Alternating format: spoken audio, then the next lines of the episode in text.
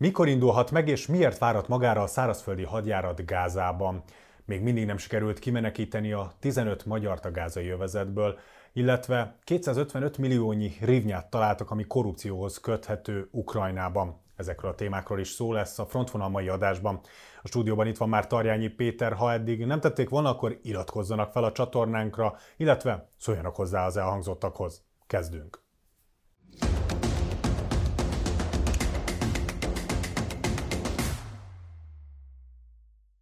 Szia Péter, köszöntelek itt a stúdióban. Én is üdvözlök mindenkit. Meg kell követnünk magunkat egy picit, mert múlt héten, amikor a felvételünk zajlott, akkor azt mondtuk, hogy amikor a az interjú már lemegy adásba, akkor már valószínűleg megkezdték a szárazföldi hadműveleteket, és ugye minden arról szólt, hogy hát 24 órát adott az izraeli hadsereg arra, hogy, hogy a civilek elmeneküljenek a gázai övezetből. Ez képest eltelt több mint egy hét, és még mindig nem kezdődött meg. Ennek nagyon sok diplomáciai oka van, de erősíts meg, de én úgy tudom, hogy az izraeli hadsereg amúgy már készen áll. Ezt teljesen jól látod. Igazán az izraeli hadsereg felkészült a hadműveletek végrehajtására, tehát hogy ilyen szempontból katonai okai eh, nincsenek ennek a, a várakozásnak. A diplomáciát említettél, hát ennél egy picit azért bonyolultabb eh, a helyzet.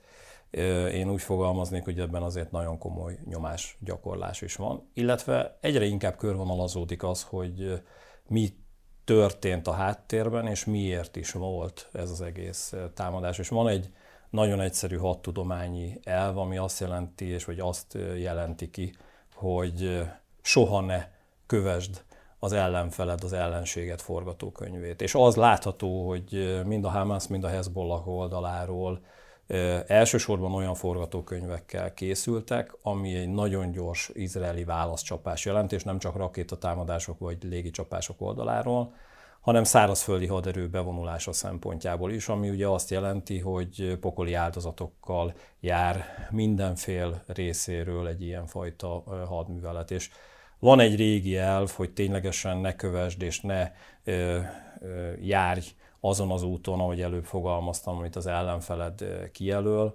az, hogy egy ilyenfajta hadműveletbe belekezdjen Izrael pillanatok alatt vérbe borítaná és lángba borítaná a közel-keletet, és egyszerűen senkinek nem hiányzik. Több részmozzanata is van ennek az egész ügynek. Ez az alap diplomáciai, illetve nyomásgyakorlási hozzáállás, de emellett egyébként ugye megközelítőleg 210-220 túszról beszélünk akiket a Hamas elrabolt Izrael területéről. Az ő kimenekítésük is egy fontos olyan feladat, amit egyrészt Izrael is szeretne végrehajtani, de itt ugye nyugati állampolgárokról is beszélünk. Igen, ez a külső országoknak fontosabbnak tűnik, mint Így Izrael. van, hát választások lesznek, tehát ilyen szempontból tudják azt például az amerikai döntéshozók, hogy az Egyesült Államok állampolgárai kapcsán elszámoltatják őket, hogy miért tudták, vagy miért nem tudták adott esetben kihozni őket a Hamas fogságából. Eközben a Hamas most nagyon csúnyán fogalmazok, de használja úgymond a túszokat, és nem csak élő pajsként, tehát az a kommunikációs ellencsapás, amit egyébként Izrael az első napokban már eldöntött, hogy igenis megmutatja a világnak, hogy milyen borzalmak történtek, milyen mészárlás történt Izrael területén. Ezt próbálja valamilyen úton, módon kommunikációs szempontból kiegyenlíteni a Hamas. És ebben abszolút használják a túszokat, adott esetben úgy, hogy időnként el-elengednek egy-két embert, mutatva ezzel, hogy lámlám, itt azért a tárgyalásoknak van lehetősége, és hogyha a válaszcsapások és a katonai csapások egyre inkább sokszorozódnak, és ez megfejelődik egy szárazföldi hadművelettel, akkor abszolút föl tudja mutatni a Hamas azt a kommunikációs ütőkártyát, hogy lám, itt még lehetett volna bőven tárgyalni, itt vannak a túszok, rengeteg ember, rengeteg civil ott van Észak-Gázában, és lám Izrael ezt az egész helyzetet nem engedte és végrehajtotta a támadást. Emellett Hát azt is látnunk kell, hogy nyilvánvalóan az izraeli hadsereg nem várhat nagyon-nagyon sokáig. Az a, az elv, amiben mindig arról beszélnek elsősorban a nyugati szakértők, hogy Izrael milyen komoly hírszerzési kapacitásokat mozgósított, hogy egyszerűen kiköszörülje a, a csorbát. Ez nyilvánvalóan igaz, de azt is látnunk kell, hogy azokat a csapatmozgásokat, amelyeket a gázai övezet mentén Izrael végrehajtott, nem lehetett elrejteni a Hamas elől. És egyszerű vizuális felderítés, tehát ne, ne gondoljunk valami nagy műholdas technológiákra. Tehát távcsövekkel, szabad szemmel, Izrael területén élő palesztinokkal, Nyilvánvalóan a Hamas nagyjából látja azt, hogy milyen csapásra készült föl. Izrael és ilyen szempontból ők válaszcsapásra is felkészültek, tehát minél több idő telik el, az izraeli hadsereg annál inkább a meglepetés erejét elveszíti. És ebben van egy ilyen fajta, hát nevezzük egyensúlyozásnak, amiben az izraeli hadsereg próbál nyomást gyakorolni az izraeli politikára, a politika pedig arról beszél, hogy vannak emellett más olyan fontos dolgok, amiket egyébként az izraeli hadseregnek tudomásul kell vennie. Két dologról is nagyon szeretnék beszélni az a kapcsolatban, amit mondtál. Az egyik majd a túszok lesznek, illetve az alkupozíciók. A másik az viszont a kommunikációs része, hogy próbálja, ugye ahogy Izrael mondtad, megmutatta a borzalmakat, amik történtek ugye velük szemben, Na most a palesztin egészségügyi miniszter kiadott egy közleményt, miszerint több mint 5000 civil halálos áldozata van hát már, már, már a gázai övezetben, ugye az ő oldalukon a konfliktusnak, amiből 40% gyerek ezt így jelölték meg. Ugye az orosz-ukrán háború kapcsán is sokat beszéltünk a, gyerekáld, a gyerekáldozatokról, de azért az itt is drasztikus. Tehát, hogyha ha csak a fele igaz is, és drasztikus és, és, és elborzasztó, nem beszélve arról, hogy hozzáteszik, hogy van 15 ezer sérült.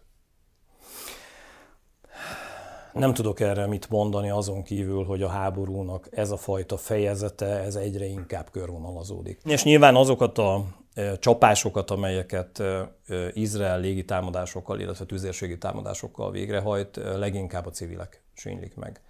Ők azok, akiket egyébként a Hamász nem enged be az alagútrendszerekbe, egyszerűen azért, mert eh, nyilván a Hamász nem akarja azt, hogy a civileken keresztül kiszivároljanak eh, adatok arról, hogy milyen csoportosítások és egyáltalán mely területeken hol vannak lejáratok, tehát hogy, hogy a, a, az abszolút védelmi rendszerhez tartozó eh, állásaikat nem akarják felfedni. Ez az, amit egyébként, ha visszaemlékszel az előző adásokban említettem, hogy hogy a civileknek azért nehéz, mert egyszerűen két tűz közé kerültek és kerülnek.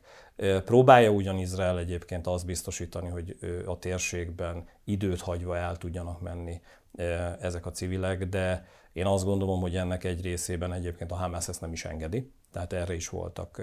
Szándékosan akadályozva. Így van, szándékosan akadályozva. Másrészt egyébként ebben a térségben olyan sűrű lakott területről beszélünk, hogy nem tudnak hova menni. Tehát a csapások szempontjából Izrael egyetlen egy katonai logikát követ, azt a katonai logikát, amiben ar- arra gondol, és azt fogalmazta meg, hogy minél több célpontot lehessen azonosítani, és minél több célpontot lehessen megsemmisíteni. Ha ezeket a célpontokat egyébként élő pajzsal védi a Hamász tehát nem engedi el a civileket, akkor nyilván hatványozottan fog növekedni a halottak és sebesültek száma. És ugye a második, amit mondtam, a túszok és a, az értékük, vagy az alkupozíció, ami velük fönt áll. Nekem például nagyon-nagyon furcsa volt az, hogy ugye most összesen kettő-kettő, tehát összesen négy darab túszt engedtek el, ez ami ugye publikus. Ugye Katar, illetve Egyiptom segíti a Hát ők a, ők a, a moderálnak, felek, így van. a túlsztárgyalásban részt vesznek, közvetítenek, és olyan információ látott napvilágot, hogy üzemanyagra cserélték a két nyugdíjas túszt, akit elengedtek. Ez számomra azért is furcsa, mert egy olyan, hiába mondod azt, hogy arra voltak felkészülve, hogy egy gyors ellentámadás jön, de hát azért egy héttel később üzemanyagért cserélni túszokat, azt egy kicsit abszurdnak gondolom. Amikor ja. korábban ezres volt a váltószám a túlszok cseréjét tekintve a Igazad van, azért azt szeretném, tehát akkor vegyük végig először is ezt az egész túlsztárgyalásos helyzetet. Ez nem egy klasszikus túlsztárgyalás, amit mondjuk egy bankrablás esetén látsz, amikor beszorul egy elkövető egy bank, egy pénzintézetbe, és, és ott elindul egy túlsztárgyalás. Itt közvetett túlsztárgyalás van, ami azt jelenti, hogy kellenek közvetítők. Ilyen közvetítő ugye Katar, és ilyen Egyiptom ami nehézé teszi a tárgyalásokat, mert hogy egy ilyen háromszögbe jár körbe az információ. És nyilván azok a tárgyalók, akik Katar oldaláról, illetve Egyiptom oldaláról vannak biztosítva. Ne haragudj, de van, hogy négyszögben, mert hogyha külföldi ország állampolgáráról van szó, akkor még, akkor még, a, még, az is Így hát akár Franciaország, akár az Egyesült Államok, ebben igazad van. Tehát ilyen szempontból ez még nehezebbé teszi ezt a, ezt a helyzetet, és ebben az a fajta klasszikus helyzet, hogy én tudok valamit adni, és akkor te elengedsz valakit, ez, ez nagyon-nagyon lassan történik. És én ezt nem, nem is dimenzionálnám túl. Valójában én azt gondolom, hogy a Hamasnak nem érdeke a túszok elengedése. Sőt, ezt is tegyük tisztába, nagy valószínűséggel egyébként a túszoknak jó része nem él már. Ö, egyszerűen ezt onnan gondolom, hogy voltak és vannak egyébként szárazföldi ö, behatolások a gázai övezetben egyébként Izrael oldaláról, és például a gázai határ mellett volt olyan kisebb szúrópróbaszerű behatolás, ahol egyébként a túszok közül megtaláltak holtan embereket, akikkel kapcsolatban azt gondolták, hogy őket elrabolták. A hámaszosok el is vitték, de volt köztük beteg, volt idősebb ember, és egyszer megszabadultak tőlük. Tehát, hogy ilyen szempontból ez egy nagyon-nagyon nehéz helyzet. Mi azt gondoljuk így a nyugat oldaláról, hogy 220 túszról beszélünk, de biztos vagyok abban, hogy egyébként nincs 220 élő túsz a Hamas oldalán. És ezzel gazdálkodik, tehát nem tudok mást mondani. A Hamas bizonyos helyzetekben valamit cserél, de egyébként valójában ezeket az embereket addig tudja jól használni, amíg egyébként időt nyernek a Hamasnak, és ebben ilyen furcsa megállapodások is, mint amit előbb említettél. Hát ez felkészületlenséget mutat, hogy üzemanyagra cserélnek Ez nem felkészületlenség, még egyszer mondom, tehát az én véleményem szerint ez időhúzás. Tehát valamit kérni kell, tudtak valamit. Nyilván fegyvereket nem kérhetnek, időt nem kérhetnek, mi az, amit tudnak kérni. Pénzt nem kérhetnek, mert igazán a pénz nem számít. Tehát az, ami most itt egy ilyen jó váltó egység, az úgymond a, a, az üzemanyag, és ezt lehet úgy kommunikálni, hogy lám, elengedtünk két túszt, és ezt az üzemanyag mennyiséget odaadják az ottani gázajövezetbereket civileknek, hogy lám-lám értetek, tesszük ezt. Tehát, hogy ezt elsősorban kommunikációs szempontból használja a Hamas. Ugye kevés szó esik arról, hogy a gázai övezet az egy nagyon speciális harctér. Ez így van.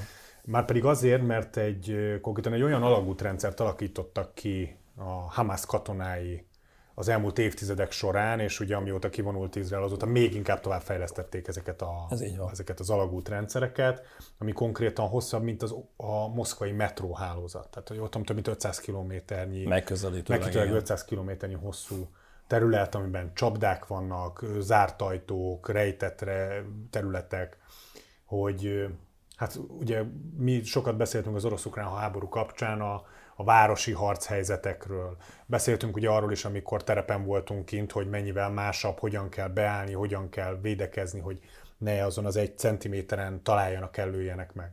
De hát de ez egy, ez egy olyan, legalábbis nekem, civil fejjel, annyira speciális harci helyzet ezekben a katakombákban, alagutakban harcolni, ami szerény elképzelésem szerint bármilyen profi hadsereg nyomul be ezekbe, az elképesztő veszteségeket von Hát nem véletlenül mondtam azt egyébként első pillanatok kezdve, hogy a városharcnak ez a, a legrosszabb, a leggonoszabb része és a legpokolibb része, amikor a föld alatt kell harcolni. Egyébként volt ilyen és van ilyen a hat történelemben, amikor ilyen hadműveleteket kellett végrehajtani Vietnámban is, illetve a második világháború idején is. Elsősorban egyébként a hadseregek, és akkor ezek ilyen kegyetlen logikák, eh, amikről eh, beszélek, kerülik ezeket a hadműveleteket, és próbálják elsősorban a föld eh, tehát a, a föld felszínről megsemmisíteni ezeket a, a bázisokat. De meg lehet ezeket semmisíteni mindet, csak a föld felszínről? Mindet nem, ez elsősorban azt jelenti, hogy felderítést ö, ö, igénybe véve megpróbálják megtalálni, hogy hol vannak a fő bázisok, és ezeket berobbantani. Tehát, hogy egyszerűen maga a föld alá temetés, a fulladás az, ami elpusztítsa a, a, az ellenfelet. És vannak bizonyos helyzetek, amikor viszont be kell menni a föld alá. Erre vannak egyébként olyan speciális taktikák, amelyeket egyébként Izrael ismer, de ezt tényleg higgyék el nekem a nézők, azért is pokoli, mert adott esetben ilyen fél méteres, egy méteres távolságot sem látsz át, tehát hogy annyira sötétben, rossz látási viszonyok között, bombacsapdák között, csapdák között. így van, kell manőverezni, adott esetben az ellenfél is rád robbantja a járatokat.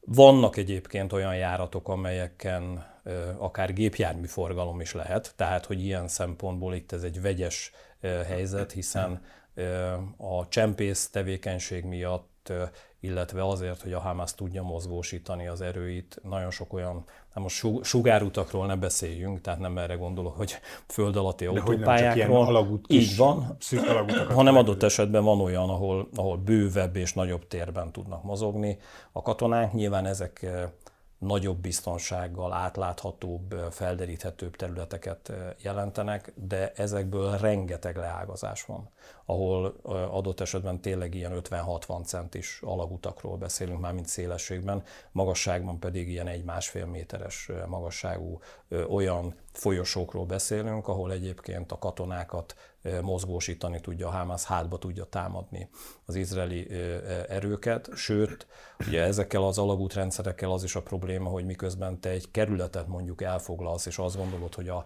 a hát ország részben te már biztonságban vagy, rengeteg olyan kijárat van, amin keresztül a, a a bevonuló erő háttába lehet küldeni erőket, amelyek egyébként végrehajtanak egy csapást, és utána eltűnnek. Tehát ez egy pokoli helyzet. Nyilván ezzel tisztában van Izrael, és ilyen szempontból ezt próbálják majd elkerülni. Nagyon sok szó esik arról, hogy, hogy ugye itt nem csak alapvetően a Hamas és Izrael háborújáról van szó, ugye, Ez hanem hogy a Hamas támogató iránt rendszeresen már előre kommunikációba fenyegeti Izrael, hogy, hogy eszkalálódhat a háború és, és hát ennek azért nagyon-nagyon lóg a lába a levegőbe, és akkor finoman fogalmaztam. És a másik oldalon is nagyon élesedik a konfliktus, hiszen izraeli területeket támad a Hezbollah közben, és, és ott Libanon felé is nagyon-nagyon folyamatosan megy az, a, az üzengetés. Elkerülhető, hogy ez eszkalálódjon ez a háború? Hát nagyon Ennél remélem. a pontnál szerintem. Nagyon remélem, hogy elkerülhető lesz. Azt kell látnunk, hogy... A nem erre mutatnak. Hogy... Igen, ebben igazad van, de, de Iránnak nagyon érdeke lenne, hogyha a térség lángba borulna. És ilyen szempontból, ha azt nézzük, hogy katonailag biztosított-e, hogy Izrael felkészüljön egy ilyenfajta hadműveletre, akkor azt mondom, hogy ezt is a forgatókönyvek között láthatjuk. És egyébként az izraeli hadsereg képes Libanont is megszállni, sőt egyébként még arra is képes, hogy Szíriában is végrehajtson akciókat. Ha ez megtörténik, az biztos, hogy amit eddig láttunk tűzszüneti felhívásról, vagy egyáltalán az elmúlt években béke folyamatokról, ezt elfelejthetjük teljes egészében. Egy olyan fajta válságot látunk ebben az esetben, amiben folyamatosan a nyugatnak segítenie kell Izraelt, és Izrael egy olyan háborús helyzetbe kerül, amiben nem hetekről beszélünk a hadműveletekben, nem is hónapokról, hanem adott esetben egy sokkal-sokkal hosszabb, akár egy másfél éves vagy két éves küzdelemről is, ami, ami egyszerűen az egész világunk gazdasági, katonai, hírszerzési, terrorellenes küzdelmét nagyban befolyásolni fogja. Ugye van 15 magyar kötődésű személy, aki bent ragadt lényegében a, a térségben. Hát a gázai övezetben. Így a gázai övezetben konkrétan. Őket Egyiptom felé megpróbálták kimenekíteni, már az Egyiptom felé nyitott határátkelőnél jártak, amikor vissza kellett fordítani őket a hírek szerint, ugye mert egy bombatámadás miatt azonnali hatája megszüntették a kimenekítést.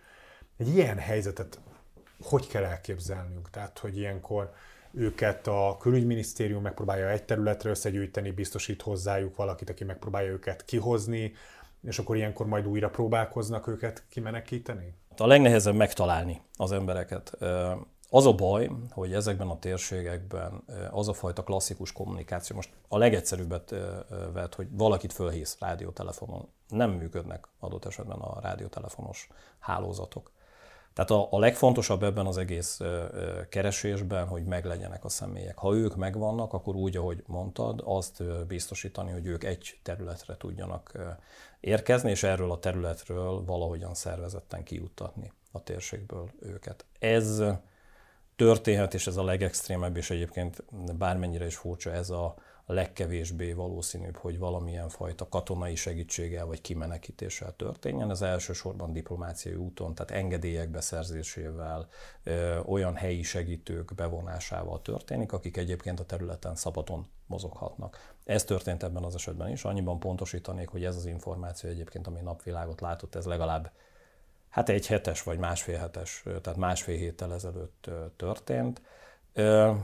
És bizony benne van a forgatókönyvek között itt is az, hogy ők elindulnak valahova, és egyszerűen meg kell szakítani azt a fajta menekítést, és vissza kell térniük abba a kiinduló állásba, ami azért nehéz egyébként, mert ez egyrészt őket fölörli, másrészt egyre súlyosabb a helyzet, tehát tíz nappal korábban nagyobb esély volt arra, hogy ők biztonságban kijutnak, mint a mostani helyzetben, amikor tényleg bármelyik pillanatban akár szárazföldi hadműveletek elindulhatnak. Tehát, hogy ez egy, ez egy nagyon-nagyon nehéz helyzet. Az, ami egyébként az ő életüknek egyfajta biztonság, hogy nemzetközi segélyszervezeteknek dolgoztak, tehát hogy nem köthetők így Izraelhez, hanem elsősorban az Egyesült Nemzetek Szervezetéhez köthetők, ahogy én ezt hallottam.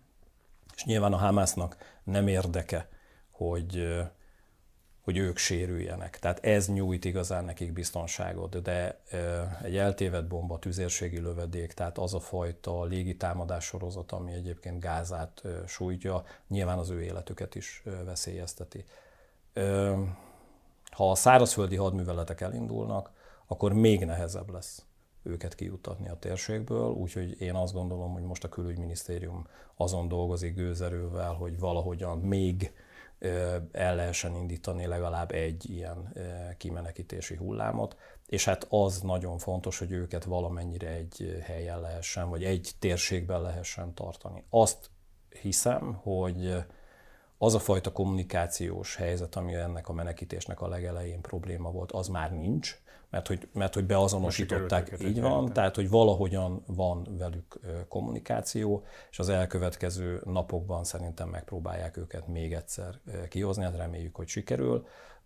Nyilván, hogyha a határhoz, tehát a határ átkelő helyhez érnek, akkor onnantól kezdve könnyebb az ő mozgásuk, mert ilyen esetekben a fogadó fél, tehát esetünkben Egyiptom már tudni fog az ő érkezésükről, és akkor ilyen szempontból át tudnak jutni a határon. Ki fog derülni az elkövetkező Azt a külügynek pedig már jó kapcsolatai vannak, és Így van. Hát akkor onnan haza tudnak onnantól jönni. haza lehet őket hozni.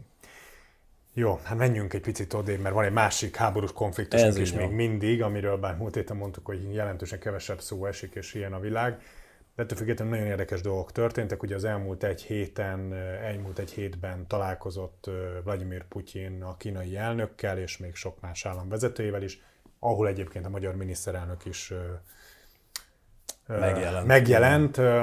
És akkor itt tényleg csak nagyon röviden kérdezem, hogy mi a véleményed, hogy mennyire szolgálja Magyarország érdekeit az, hogy egy nyílt háborús konfliktusban lévő vezető és a kínai kommunista párt vezetője, a Kína elnöke mellett kiáll egy, egy, egy, egy, egy fotózkodásra, a magyar miniszterelnök, vagy, vagy hogy elmegy egyáltalán ezeken a tárgyalásokon részt vesz.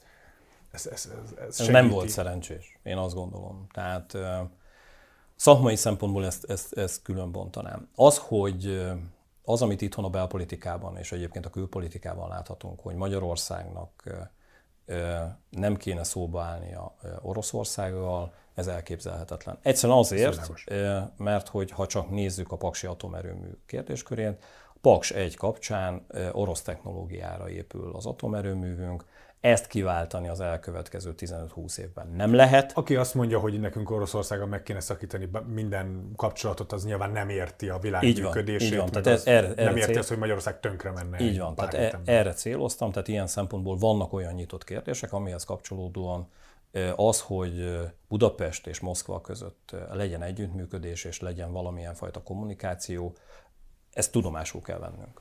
Egy. Tehát ez az alapállítás.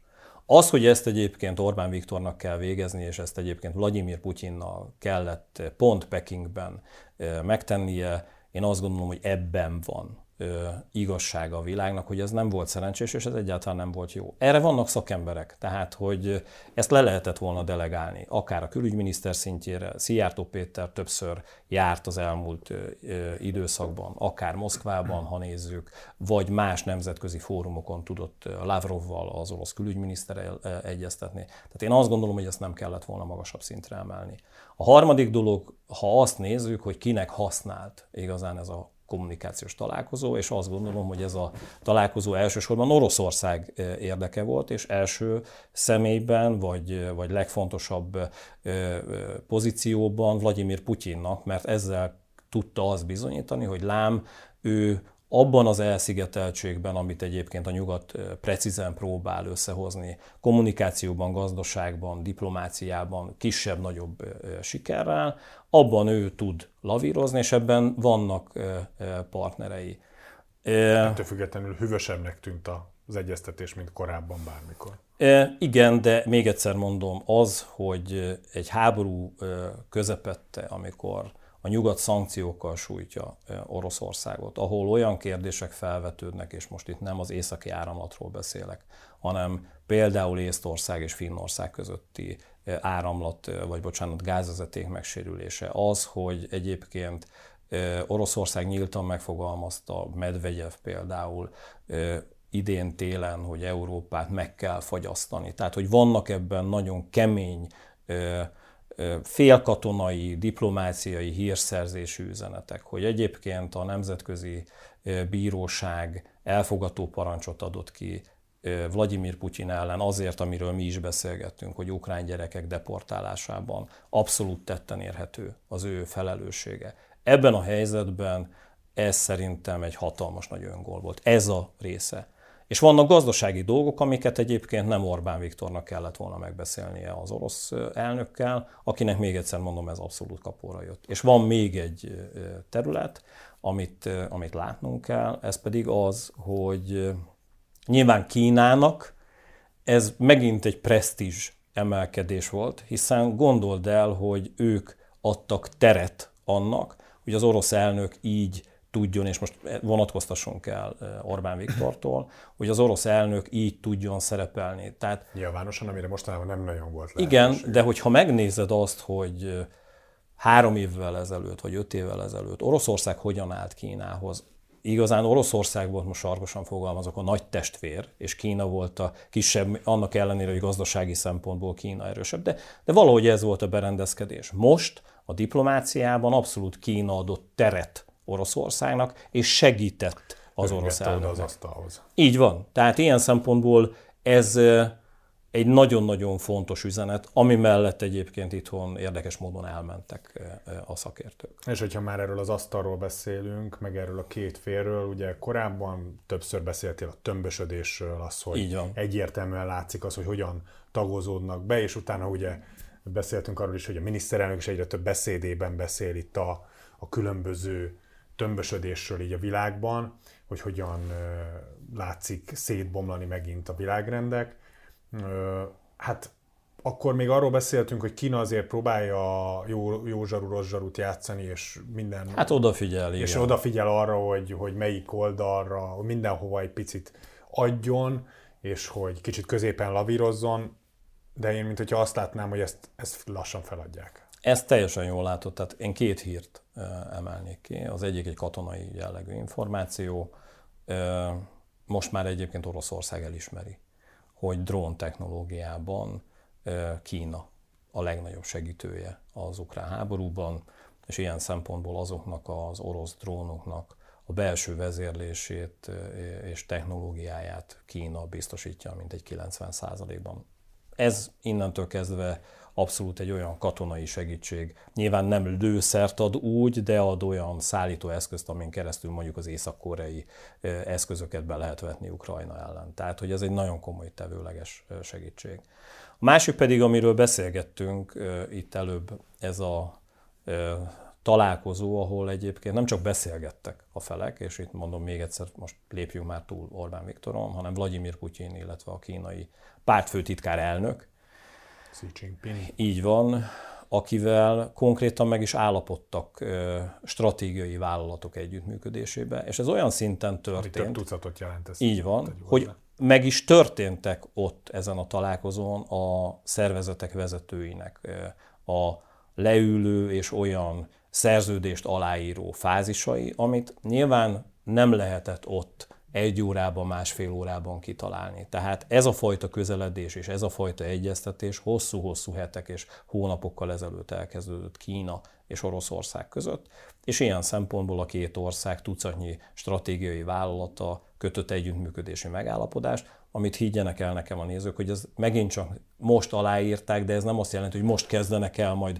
gondolkodni, hogy miben működnek nem, egyet, hanem ez már megtörtént, és ezek a tevőleges lépések gyártások, technológiák átadásában, energetikai szektor együttműködésében mind-mind elindultak. Tehát az a fajta közeledés, én már nem is igazán közeledésről beszélnék, ez egyfajta szövet, szövetség már egyre inkább, és az a katonai, gazdasági tömb, amiben Kína, Oroszország, Észak-Korea, Irán van, ez már abszolút múlt időben beszélhető. Érdekes, ugye, hogy, hogy Iránt említett, hogy, hogy összeérhet a két háború valamilyen módon ezen a szövetségen abszolút. keresztül úgy, hogy Irán részét, ugye Irán segítette ez teljesen egyértelmű Oroszországot az orosz-ukrán háborúba.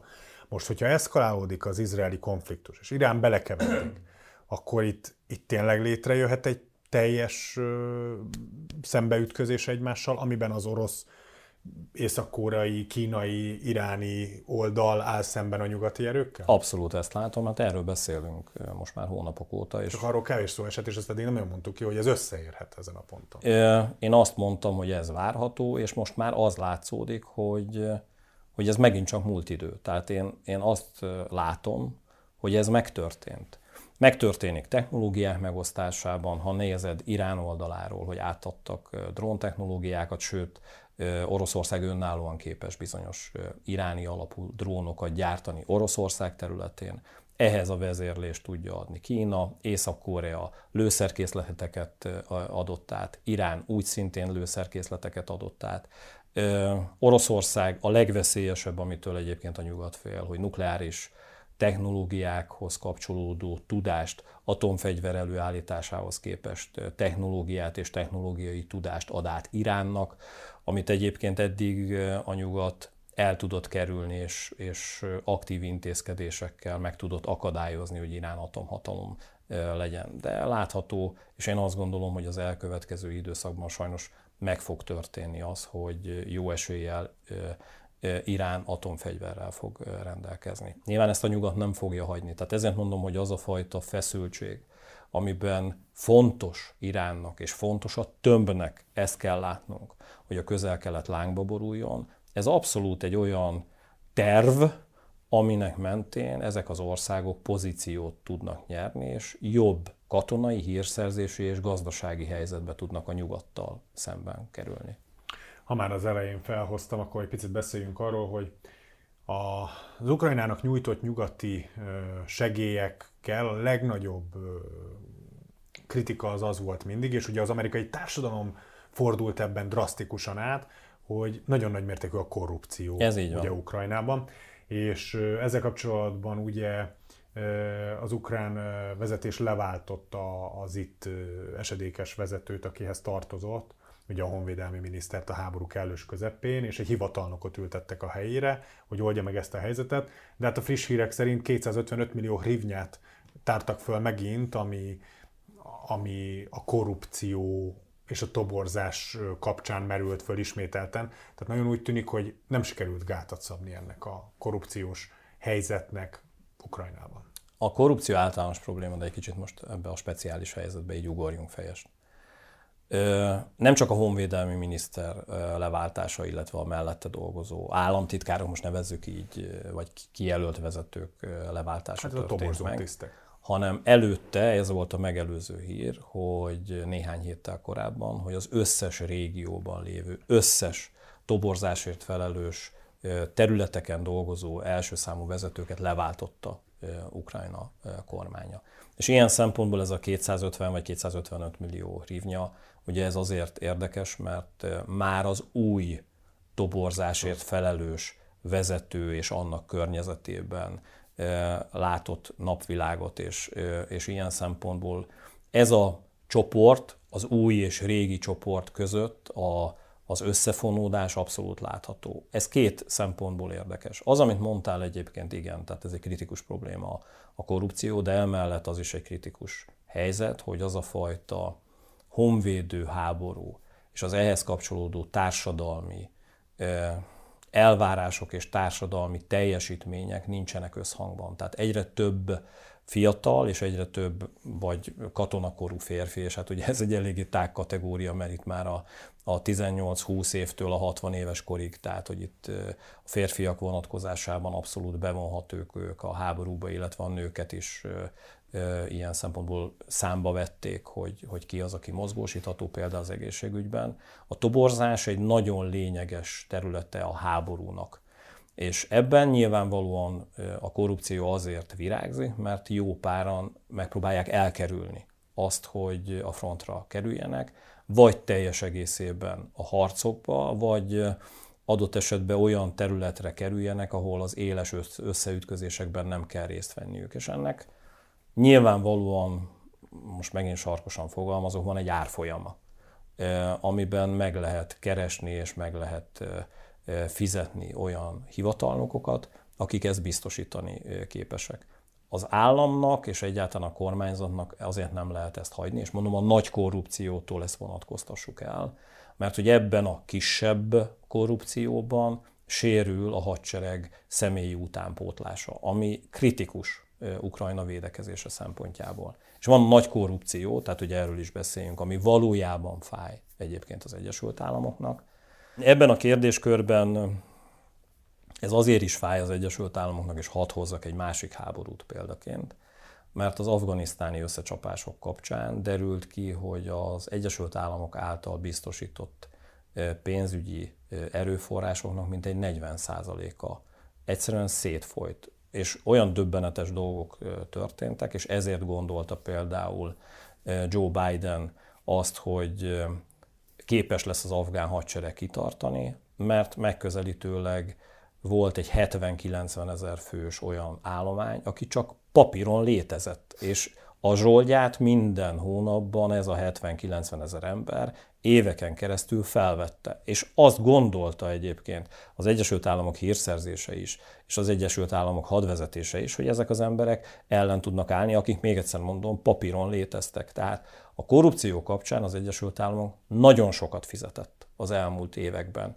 És egyszerűen elegük van már abból az amerikaiaknak, hogy, hogy itt súlyos 10 milliárd dollárokról beszélünk, amelyek így szőrén szállán eltűnnek. És visszaugorva Ukrajnára, itt is a védelmi beszerzések kapcsán látható az, hogy a védelmi beszerzések egy része, és itt most nem arra gondolok, ami itthon is egyfajta konteó, hogy a megérkezett fegyvereket és rakétarendszereket, légelhárító rendszereket rögtön eladják valahol a fekete piacon az ukránok, hanem egyszerűen arról van szó, hogy a korrupciónak van egy másik iránya, amiről nem beszélünk, ami egyébként az Egyesült Államok hadserege, az Egyesült Államok hadi anyaggyárai oldaláról is jelen van. Tehát visszaugorva Afganisztánba, ugye nem gondolja senki komolyan azt, hogy ezt a 70-90 ezer fős haderőt, ami nem létezett csak papíron, az afgánok tudták így lepapírozni, hogy ebbe egyetlen egy nyugati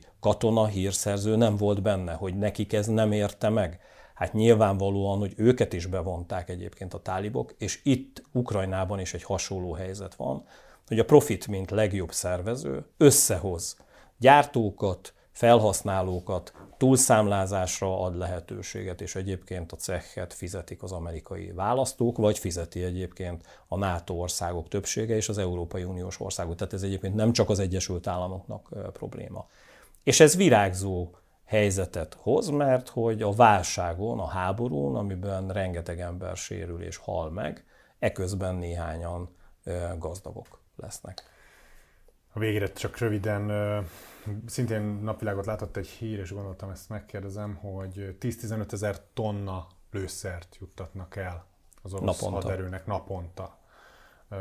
Erről ugye Sojgujék nyilatkoztak, vagy hoztak le egy hírt. Megoldódott a lőszer utánpótlása az orosz hadseregnek? Jelenleg most igen. Ebben elsősorban Észak-Korea. Tehát ezt, ha százalékosan kellene így most megbecsülnöm, akkor én azt mondanám, hogy saját gyártási kapacitással 30-40 százalékban tudja napi szinten ezt hozni Oroszország, és most az elmúlt időszakban ezekkel a, az egyezményekkel, illetve egyeztetésekkel ez a maradék 50-60 százalék összejött. Ez nyilván egy darabig működik így, viszont ez ad arra lehetőséget Oroszországnak, hogy fölgyorsítsa a saját gyártási kapacitásait, és áthidalva ezt a fajta bezuhanást, ami megtörtént volna egyébként a szankciók hatására, Észak-Korea, illetve Kína, illetve Irán segítségével ki tudja küszöbölni. Ez egy reális veszély most, sajnos. Péter, sajnos, van egy olyan érzésem, hogy jövő héten is lesz miről beszélnünk. Köszönöm, hogy ezen a héten is itt voltál. Önöknek pedig köszönjük a megtisztelő figyelmet. Ha lemaradtak volna, akkor természetesen az eheti, illetve a korábbi adásainkat is visszanézhetik YouTube csatornánkon. Ha nem tették volna, akkor iratkozzanak fel, illetve a komment szekcióban mindenképpen szóljanak hozzá az elhangzottakhoz. Jövő héten ismét a legfrissebb információkkal várjuk Önöket. Akkor is tartsanak velünk, addig is viszontlátásra. Viszontlátásra. A műsor a Béton partnere.